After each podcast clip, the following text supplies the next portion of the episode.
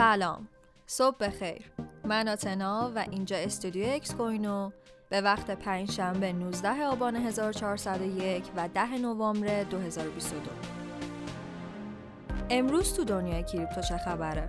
بایننس برای محافظت از مصرف کنندگانش در برابر کمبود نقدینگی اعلام کرده که قصد خرید کامل FTX رو داره. به گفته ژائو که این اطلاعات رو در توییترش منتشر کرد، FTX به دنبال کمک به صرافی رفت چرا که با نقدینگی در پلتفرم خودش مبارزه می‌کرد و نکته مهم این خبر اینه که به دلیل نقش پررنگی که صرافی FTX در بازار ارزهای دیجیتال داره مثل سرمایه گذاری در پروژه های مختلف و دارا بودن مقدار قابل توجهی از توکن های متفاوت بازار باید منتظر بمونیم و ببینیم که چه اتفاقی بین صرافی بایننس و FTX میفته. در صورتی که صرافی FTX نتونه راهی برای پرداخت تعهداتش پیدا کنه، امکان ورشکستگی براش کاملا محتمله. طبیعیه که با اتفاقات ناگهانی که برای FTX افتاده، حجم بیشتر خبرهای امروز بازار رو به خودش اختصاص بده. خبر بعدی درباره FTX اینه که ارزش سرمایه بنیانگذار این صرافی حدود 93 درصد کاهش پیدا کرده و دیگه میلیاردر محسوب نمیشه. دارایی خالص اون فقط توی 24 ساعت گذشته از 14 و 6 میلیارد دلار به 991 میلیون دلار رسیده که یک سقوط کامله.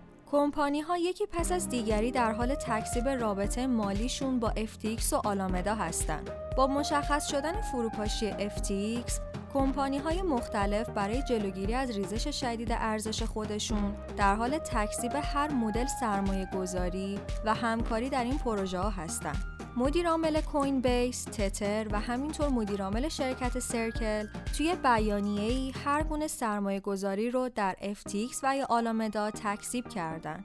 همینطور که گفتیم اخبار امروز حول محور FTX و فاجعه‌ای که براش اتفاق افتاد میچرخه. مثلا اینکه بعد از اتفاق اخیری که برای FTX افتاد مدیر عامل صرافی بایننس از راه اندازی مکانیزم proof of reserve به وسیله Merkle trees برای ارائه شفافیت در مورد دارایی های این صرافی خبر داده. انتظار بازارهای مالی برای نتایج انتخابات این هفته در آمریکا. به دلیل رویه ها در ایالات متحده ممکنه تا روز پنجشنبه از نتایج انتخابات خبر نداشته باشیم و این به این معنیه که گران ممکنه برای چند روز در بلا تکلیفی گیر بیفتن. به طور کلی میشه گفت اگر جمهوری خواهان در سنا پیروز بشن می‌تونیم شاهد واکنش در تمام بازارهای مالی بزرگ باشیم. با توجه به اینکه جمهوری خواهان طرفدار کسب و کارها هستند، همچنان انتظار داریم شاهد حرکت‌های سعودی در طبقات دارایی با ریسک‌های بالاتر باشیم.